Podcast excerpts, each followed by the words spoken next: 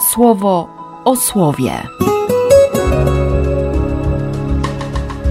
Rozważania księdza Grzegorza Mączki.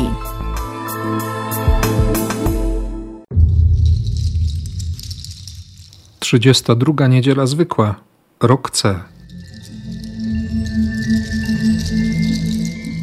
Z drugiej księgi machabejskiej. Dobrze jest, odchodząc z tego świata z winy ludzi, oczekiwać spełnienia się nadziei pochodzących od Boga, że oto będzie się wskrzeszonym przez Niego. Z Psalmu 17. Ja wołam, bo Ty, Boże, mnie usłyszysz. Nachyl ku mnie swe ucho i wysłuchaj słów moich. Z drugiego listu do Tesaloniczan. Sam Pan nasz, Jezus Chrystus, i Bóg, nasz Ojciec, który nas umiłował i dał wieczne zaproszenie i dobrą nadzieję w łasce, niech pokrzepi wasze serca i niech utwierdzi w każdym dobrym czynie i słowie.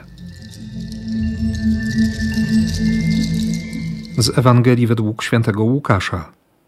Nie jest Bogiem umarłych, lecz żyjących. Przy nim bowiem wszyscy żyją. Siostry i bracia, ten początek listopada kieruje nasze myśli na sprawy ostatnie, ostateczne. Zadajemy sobie pytanie o sens życia, również o sens śmierci. Niektórzy próbują jakoś śmierć obłaskawić, zinfantylizować ją, może nawet odrzucić, albo, albo zapierają się, zasłaniają sobie oczy, również oczy rozumu, oczy serca by uciec od doświadczenia śmierci. Bo rzeczywiście śmierć jest przerażająca. To jest ten moment absolutnej bezradności. A przecież my chcemy panować nad życiem. Trudno nam się funkcjonuje w sytuacjach, nad którymi nie mamy żadnej kontroli. Stąd chyba biorą się też te pomysły odejścia z tego świata, umierania na, na własnych warunkach, żeby nawet w tym ostatnim momencie życia, pokazać tę ludzką tęsknotę za, za władzą, za opanowaniem każdej przestrzeni życia. Moje warunki, moje życie, moja śmierć, mój sposób umierania, mój czas odejścia, wszystko moje.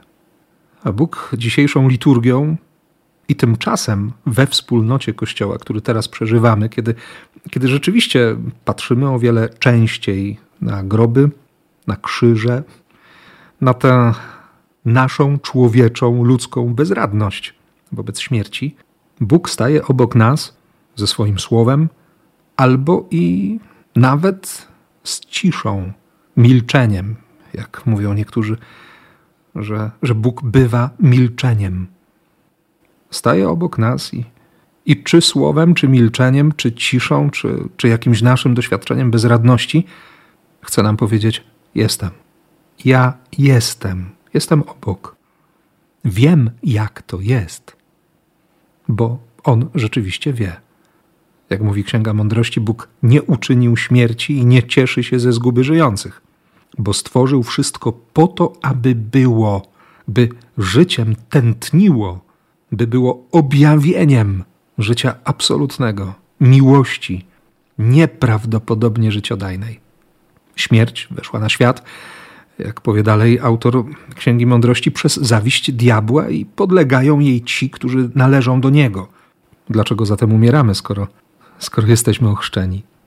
Ten czas w kościele przypomina nam, że, że ostatnie słowo nie należy do śmierci, że śmierć naprawdę została pokonana w liturgii Kościoła usłyszymy w jednej z prefacji: Życie Twoich wiernych, o Panie, zmienia się, ale się nie kończy.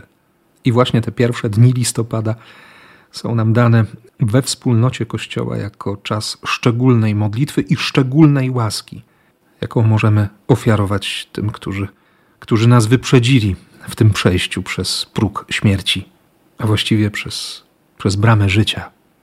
Myślę, że wielu z Was kojarzy ten napis na bazylice grobu pańskiego, że tutaj jest miejsce, skąd z martwych wstał Chrystus. Miejsce powstania z martwych. mimo że mówimy o tej świątyni Bazylika Grobu. Kościół od początku wiedział, jak należy zinterpretować tamto wydarzenie i jak powinno się mówić o tym miejscu, gdzie, gdzie przez krótki czas spoczywało ciało Jezusa. Miejsce zmartwychwstania. Tym chcemy się cieszyć. Kiedy patrzymy na te krzyże, na nagrobki, kiedy przypominamy sobie historie kryjące się za imionami, za nazwiskami. Bogu zależy na życiu. Księga Mądrości powie również: Jesteś miłośnikiem życia. I dlatego właśnie słowa o życiu trzeba też zobaczyć w relacji o trudnych czasach w historii Izraela. Księgi Machabeuszy, szczególnie ten fragment siódmego rozdziału drugiej księgi machabejskiej, o męczeństwie matki i jej siedmiu synów. Właściwie to jest symbol Izraela. To jest opis nieprawdopodobnego cierpienia. Jest kobieta mająca dzieci, czyli Izrael z całym swoim narodem. Tych synów jest siódemka, czyli pełnia. I jeden po drugim na oczach matki są mordowani, bo król Antioch Epifanes, ten, który był objawieniem tak, był objawieniem zła, był objawieniem nieprawości, był objawieniem śmierci, był jakby wcieleniem samego diabła. Chce pokazać swoją władzę nad życiem i śmiercią. I tych siedmiu po kolei oddaje swoje życie. W imię czego? W imię posłuszeństwa Słowu Boga. W imię miłości. Dla Żydów jednym z najważniejszych przykazań, oprócz przykazania Szema, było przykazanie Kiddush Hashem, uświęcenia imienia Bożego.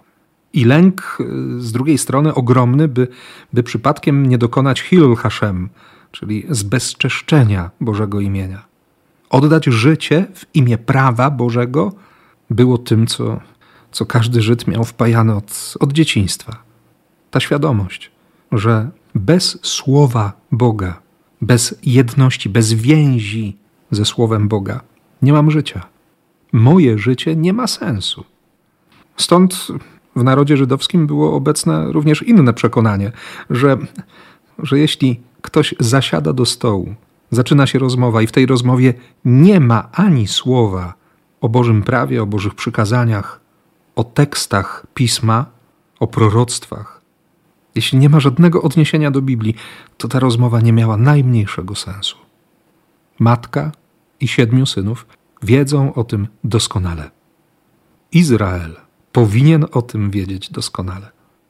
Słyszymy w tym dzisiejszym fragmencie liturgicznym opis męczeńskiej śmierci drugiego, trzeciego i czwartego z braci. I widzimy, że w każdym z nich była nadzieja życia, że to szoach, to, to całopalenie, ta ofiara, którą oni składają, na którą sami się zgadzają też, bo przecież mogliby się wyrzec wiary, popełnić swego rodzaju apostazję i, i żyć. Ta ich ofiara ma konkretne znaczenie, ma sens. Pierwszy z opisanych dziś męczenników mówi: Król świata, kiedy umrzemy za jego prawa, przeniesie nas do życia, które trwa na wieki. Kolejny wyznaje: Z nieba to wszystko dostałem, lecz dla jego praw nie dbam o nie. Mam nadzieję, że na nowo je otrzymam a ostatni z opisywanych męczenników powie: Dobrze jest, odchodząc z tego świata z winy ludzi, oczekiwać spełnienia się nadziei pochodzących od Boga, że oto będzie się wskrzeszonym przez Niego.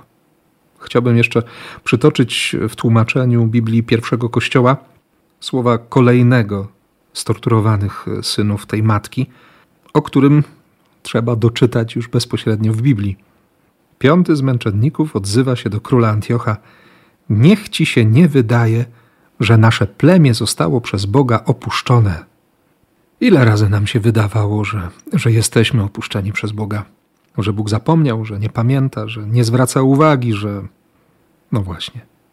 Patrzę dzisiaj na, na to pierwsze czytanie, słyszę je i odczuwam ogromny wstyd, bo sam doskonale wiem, jak jak łatwo jest zapomnieć o, o prawie Boga, kiedy przychodzi moment trudny, kiedy przychodzi jakieś wewnętrzne cierpienie, kiedy pojawia się ból, kiedy nie można chwycić się jakiegoś sensu bo nie znajduje się odpowiedzi ani wytłumaczenia sytuacji, w której człowiek się znalazł. Łatwo wtedy powiedzieć: Boże, zostawiłeś. Nie macie. Dlaczego ciebie nie ma? Myślę, że, że to pierwsze czytanie dzisiejszej liturgii jest dla nas nie tylko zachętą do, do wytrwałości, nie tylko mobilizacją do naszej modlitwy za zmarłych w tym czasie, choć to rzecz niezwykle cenna i ważna, również w księgach machabejskich o tym czytamy, by modlić się za zmarłych, ale przede wszystkim to słowo chce nas skonfrontować z naszym przekonaniem o Bogu, z naszym obrazem Boga. Czy to ktoś, kto dezerteruje, kto ucieka, kto, kto opuszcza, kto zostawia, kto, jak sądzą niektórzy, i myślę, że to, to ogromnie uwłacza Bożemu miłosierdziu, jest w pewien ludzki sposób rozdzierające dla miłującego serca Boga, że On przygląda się jest nieczuły na cierpienie, którego doświadczamy, czy to fizyczne, czy duchowe, czy psychiczne. I w słowach księgi Machabeuszy, którzy nie mają pojęcia o misji Chrystusa, którzy nigdy nie słyszeli tej dobrej wiadomości o ratunku w Chrystusie, nagle czytam słowa, by nie wątpić, by mi się nigdy nie wydawało, że zostałem opuszczony przez Boga, że ktokolwiek został opuszczony przez Boga. Żeby nie tracić nadziei, ale oczekiwać spełnienia obietnicy, by nie martwić się o to, że, że ktoś coś mi zabiera, nawet ujęty w cudzysłów kawałek serca, bo wszystko mogę od Boga otrzymać. I On jest tym, który zadba o wszystko, czego potrzebuję na, na mojej drodze na drodze do wiary, na drodze ku życiu, ku życiu, które się nie skończy, życiu, które jest miłością na wieczność. To właśnie słyszę w tym pierwszym czytaniu i tym się chciałem z Wami, siostry i bracia, podzielić. A chwilę później, jako komentarz liturgiczny, będziemy słyszeć fragmenty Psalmu 17. Psalm, który w dedykacji jest nazwany modlitwą Dawida. I to przekonanie, które wybrzmiewa w szóstym wersecie w przykładzie Biblii pierwszego kościoła. Ja wołam, bo Ty, Boże, mnie usłyszysz. Gdybyś nie słyszał, to bym nie wołał. Ale ponieważ słyszysz, to będę wołać. To jest serce ufające. Nie ma w nim niepewności, jakiejś niewiedzy, zastanawiania się, usłyszy czy nie usłyszy. Będę krzyczał, im głośniej będę krzyczał, tym lepiej usłyszy. Myślę, że pamiętamy ten moment z ksiąg królewskich, swoistego pojedynku na górze Karmel. Kiedy Eliasz szydzi z proroków Baala, mówiąc: Może wasz Bóg jest zmęczony, może śpi, może zajęty czymś, krzyczcie głośniej. I faktycznie oni, oni coraz głośniej krzyczą, ranią się, żeby, żeby wzbudzić zainteresowanie swojego bożka. Dawid wiele lat przed tamtym wydarzeniem mówi wyraźnie: nie muszę się zastanawiać, czy słuchasz, czy słyszysz. Ja wiem, że to robisz, dlatego wołam. Zmiana akcentu, zmiana kierunku myślenia jest tutaj niezwykle istotna, naprawdę ważna. Warto dziś zadać sobie pytanie: co myślę, kiedy zaczynam się modlić? Czy muszę przekonać Boga, żeby zaczął mnie słuchać? Z tego bierze się ta teoria zasługiwania. Muszę zrobić to czy tamto, żeby Bóg łaskawie zwrócił na mnie uwagę. A kiedy wreszcie zwróci na mnie uwagę, to w taki sposób muszę i powinienem ubrać swoje prośby, żeby jak najwięcej załatwić, jak najwięcej wyprosić. Bo Bóg ma tyle na głowie, że, że pewnie zapomniał o tym, że powinien mi pobłogosławić. Muszę z nim dobić targu. A tu, jak mówi jeden z dość znanych w Polsce kaznodziejów, targ został zamknięty. Chrystus, to targowisko na dziedzińcu pogan, na świątynnym dziedzińcu pogan, potraktował biczem. Wszystko rozpędził, powywracał, porozrzucał. Bo nie da się dobić targu z Bogiem. Nie wolno dobijać targu z Bogiem. To, to nie ma najmniejszego sensu. Wołam, bo ty mnie usłyszysz. Ja to wiem. Dlatego kolejną intencją, którą budzi we mnie dzisiejsza liturgia słowa, jest, jest wołanie o wiarę w to, że Bóg słyszy, że Jego ucho jest nastawione na moje słowa. I jednocześnie konkretna prośba o to, by moje uszy były nastawione na słowo, które On do mnie wypowiada. I to właśnie ucho słuchające, serce skore do głoszenia słowa jest, jest pragnieniem apostoła narodów, który w tym ostatnim rozdziale, bardzo krótkiego, drugiego listu do chrześcijan w Tesalonikach, prosi, prosi bardzo mocno: módlcie się za nas, abyśmy mogli bez przeszkód głosić słowo Pana i aby ono było wszędzie przyjmowane z taką czcią jak u Was. I wreszcie w ostatnim zdaniu dzisiejszego czytania Paweł napisze: Pan niech kształtuje wasze serca w postawie ofiarnej Bożej miłości i takiej cierpliwości, jaka go, to znaczy Chrystusa, cechuje. Jeśli mam się z kimś porównywać, to właśnie z Chrystusem. A chwilę wcześniej, w piętnastym wersecie drugiego rozdziału tego listu, apostoł narodów napisze: Dlatego, bracia i siostry, trwajcie w Panu trzymając się mocno tego nauczania, które od nas odebraliście, zarówno żywym słowem, jak i za pośrednictwem naszych listów.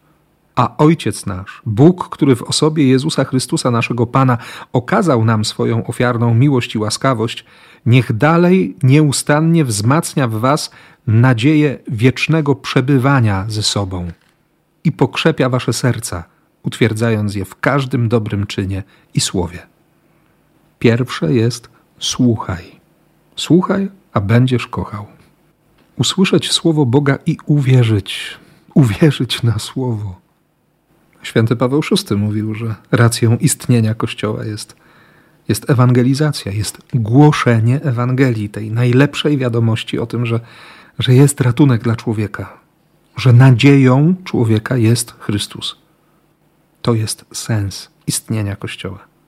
Dlatego Kościół otrzymał wszystko, co potrzebne, by głosić i by umacniać tych, którzy usłyszeli słowo i uwierzyli na tej drodze wiary, by mogli sami głosić, by życie Boga mogło się w nich objawiać. Dlatego ten czas listopadowy jest nie tylko skoncentrowany na naszej modlitwie za zmarłych, ale również na naszym życiu dla żywych na byciu żyjącym, na trosce o wieczne zbawienie tych, których mamy obok siebie. Przez dobre słowo, przez przykład życia, przez autentyczność. Również przez konkretną, materialną pomoc. Za tydzień Światowy Dzień Ubogich. Również szansa na pomoc Kościołowi w potrzebie. Wiele okazji, wiele możliwości, by dzielić się tym, co ważne by dzielić się tym, co się ma, by być autentycznym świadkiem Chrystusa. Tego Chrystusa, który mówi, że Bóg nie jest Bogiem umarłych, lecz tych, którzy mają życie. Tak, to, to jest o nas. Wszyscy, którzy otrzymali z Jego ręki życie, mają je na wieki. To jest o nas. I trudno się dziwić, że reakcją uczonych w piśmie czego nie usłyszymy też w dzisiejszej Ewangelii, ale warto przeczytać ten 39 i 40 werset 20 rozdziału redakcji świętego Łukasza. Uczeni w piśmie, przytakując głowami, mówili: Nauczycielu, doskonale to ująłeś, po prostu świetnie. To oczywiście tłumaczenie nowego przekładu dynamicznego, które próbuje trochę oddać reakcję na, na genialną odpowiedź Jezusa wobec pułapki zastawionej na niego przez, przez saduceuszy. Chwilę wcześniej Jezus również uniknął podstępu faryzeuszy. Starszyzna chciała zdobyć jakiś pretekst, przeczytamy w 20 wersecie 20 rozdziału Ewangelii Łukasza, na podstawie którego mogliby poddać Jezusa jurysdykcji rzymskiego namiestnika. Prowokatorzy przyszli do Jezusa z przewrotnym pytaniem i chodzi o właśnie o ten obraz, o napis, o, o to, czy płacić podatki, czy, czy nie. Jezus odpowiedział i słysząc tę odpowiedź, prowokatorzy za nie mówili. Więc podchodzą saduceusze, twierdzący, iż nie ma czegoś takiego jak zmartwychwstanie. I też, zastawiając na jego pułapkę, poprosili o rozwikłanie wymyślonego problemu. Nauczycielu, Mojżesz napisał nam, że. Krótko przedstawiają sytuację związaną z prawem lewiratu i zadają pytanie, jak to będzie po zmartwychwstaniu. A Jezus odpowiada w sposób, który, który jest trudny do przyjęcia, trudny do zrozumienia i często bardzo spłycany. Małżeństwo jest związkiem kobiety i mężczyzny tylko w tej doczesności. Po zmartwychwstaniu nie będziemy już więcej funkcjonować tak jak do tej pory. Tymi, którzy okażą się pasujący do życia po zmartwychwstaniu, będą dojrzali synowie i córki Boże. A już Mojżesz wypowiedział się na ten temat. Wyraźnie pokazuje, iż Bóg nie jest Bogiem umarłych, lecz tych, którzy mają życie. Wszyscy, którzy otrzymali z Jego ręki życie, mają je na wieki. Trudno nam sobie wyobrazić rzeczywistość po zmartwychwstaniu. Trudno nam sobie wyobrazić intensywność miłości, miłości Bożej, którą będziemy wypełnieni, która, która objawi się w nas w całej pełni. Dlatego bardzo często ucieka się od, od komentowania właśnie tego fragmentu Ewangelii. Jezus zapowiada swego rodzaju inność, a to, co inne, to, co nieznane, budzi nasz lęk, nasze obawy. Zaczynamy się zastanawiać, czy, czy jednak nie byłoby lepiej pozostać tutaj, właśnie w takiej rzeczywistości, jaką znamy, jaką, jaką próbujemy wytłumaczyć, obłaskawić, nad jaką próbujemy zapanować. A przecież nauczeni przykładem ojca wiary, Abrahama, wiemy, że, że to, co nieznane, wcale nie musi być nieboże. Niektórzy mogą sobie od razu zadać pytanie: no to jaki jest sens małżeństwa? Jest. Ten świat potrzebuje tego znaku. Ten świat, który, który ciągle się uczy, który często stoi w sprzeczności ze Słowem Boga, który nie potrafi przyjąć, przyjąć objawienia miłości w Chrystusie, potrzebuje tego znaku. Potrzebuje znaku małżeństwa, potrzebuje znaku konsekracji, potrzebuje znaku celibatu, potrzebuje tych różnych znaków miłości, których źródłem jest, jest życiodajna miłość. A jeśli z przyjęciem tych znaków nie potrafi sobie ten świat poradzić, to, to jak można mówić o tym, co, co dotyczy wieczności? Jak przedstawić to, co dla nas jeszcze nie odkryte? Dlatego właśnie idąc za radą świętego Pawła, modlę się dzisiaj i dla Was, i dla siebie o to, by, by mieć serce absolutnie otwarte na miłość, na tę miłość, której autorem jest Bóg. Jednocześnie proszę o serce tęskniące za tym, czego jeszcze nie znam, o czym nie wiem, czego nie potrafię sobie wytłumaczyć, ale, ale wierzę, że jest dobrem i będzie szczęściem, skoro taką obietnicę daje mi Bóg. Bóg, który nie jest Bogiem umarłych, lecz tych, którzy mają życie. Chcę tego życia. I o nie proszę. Dla nas wszystkich. Niech tak się stanie. Amen. Słowo o słowie.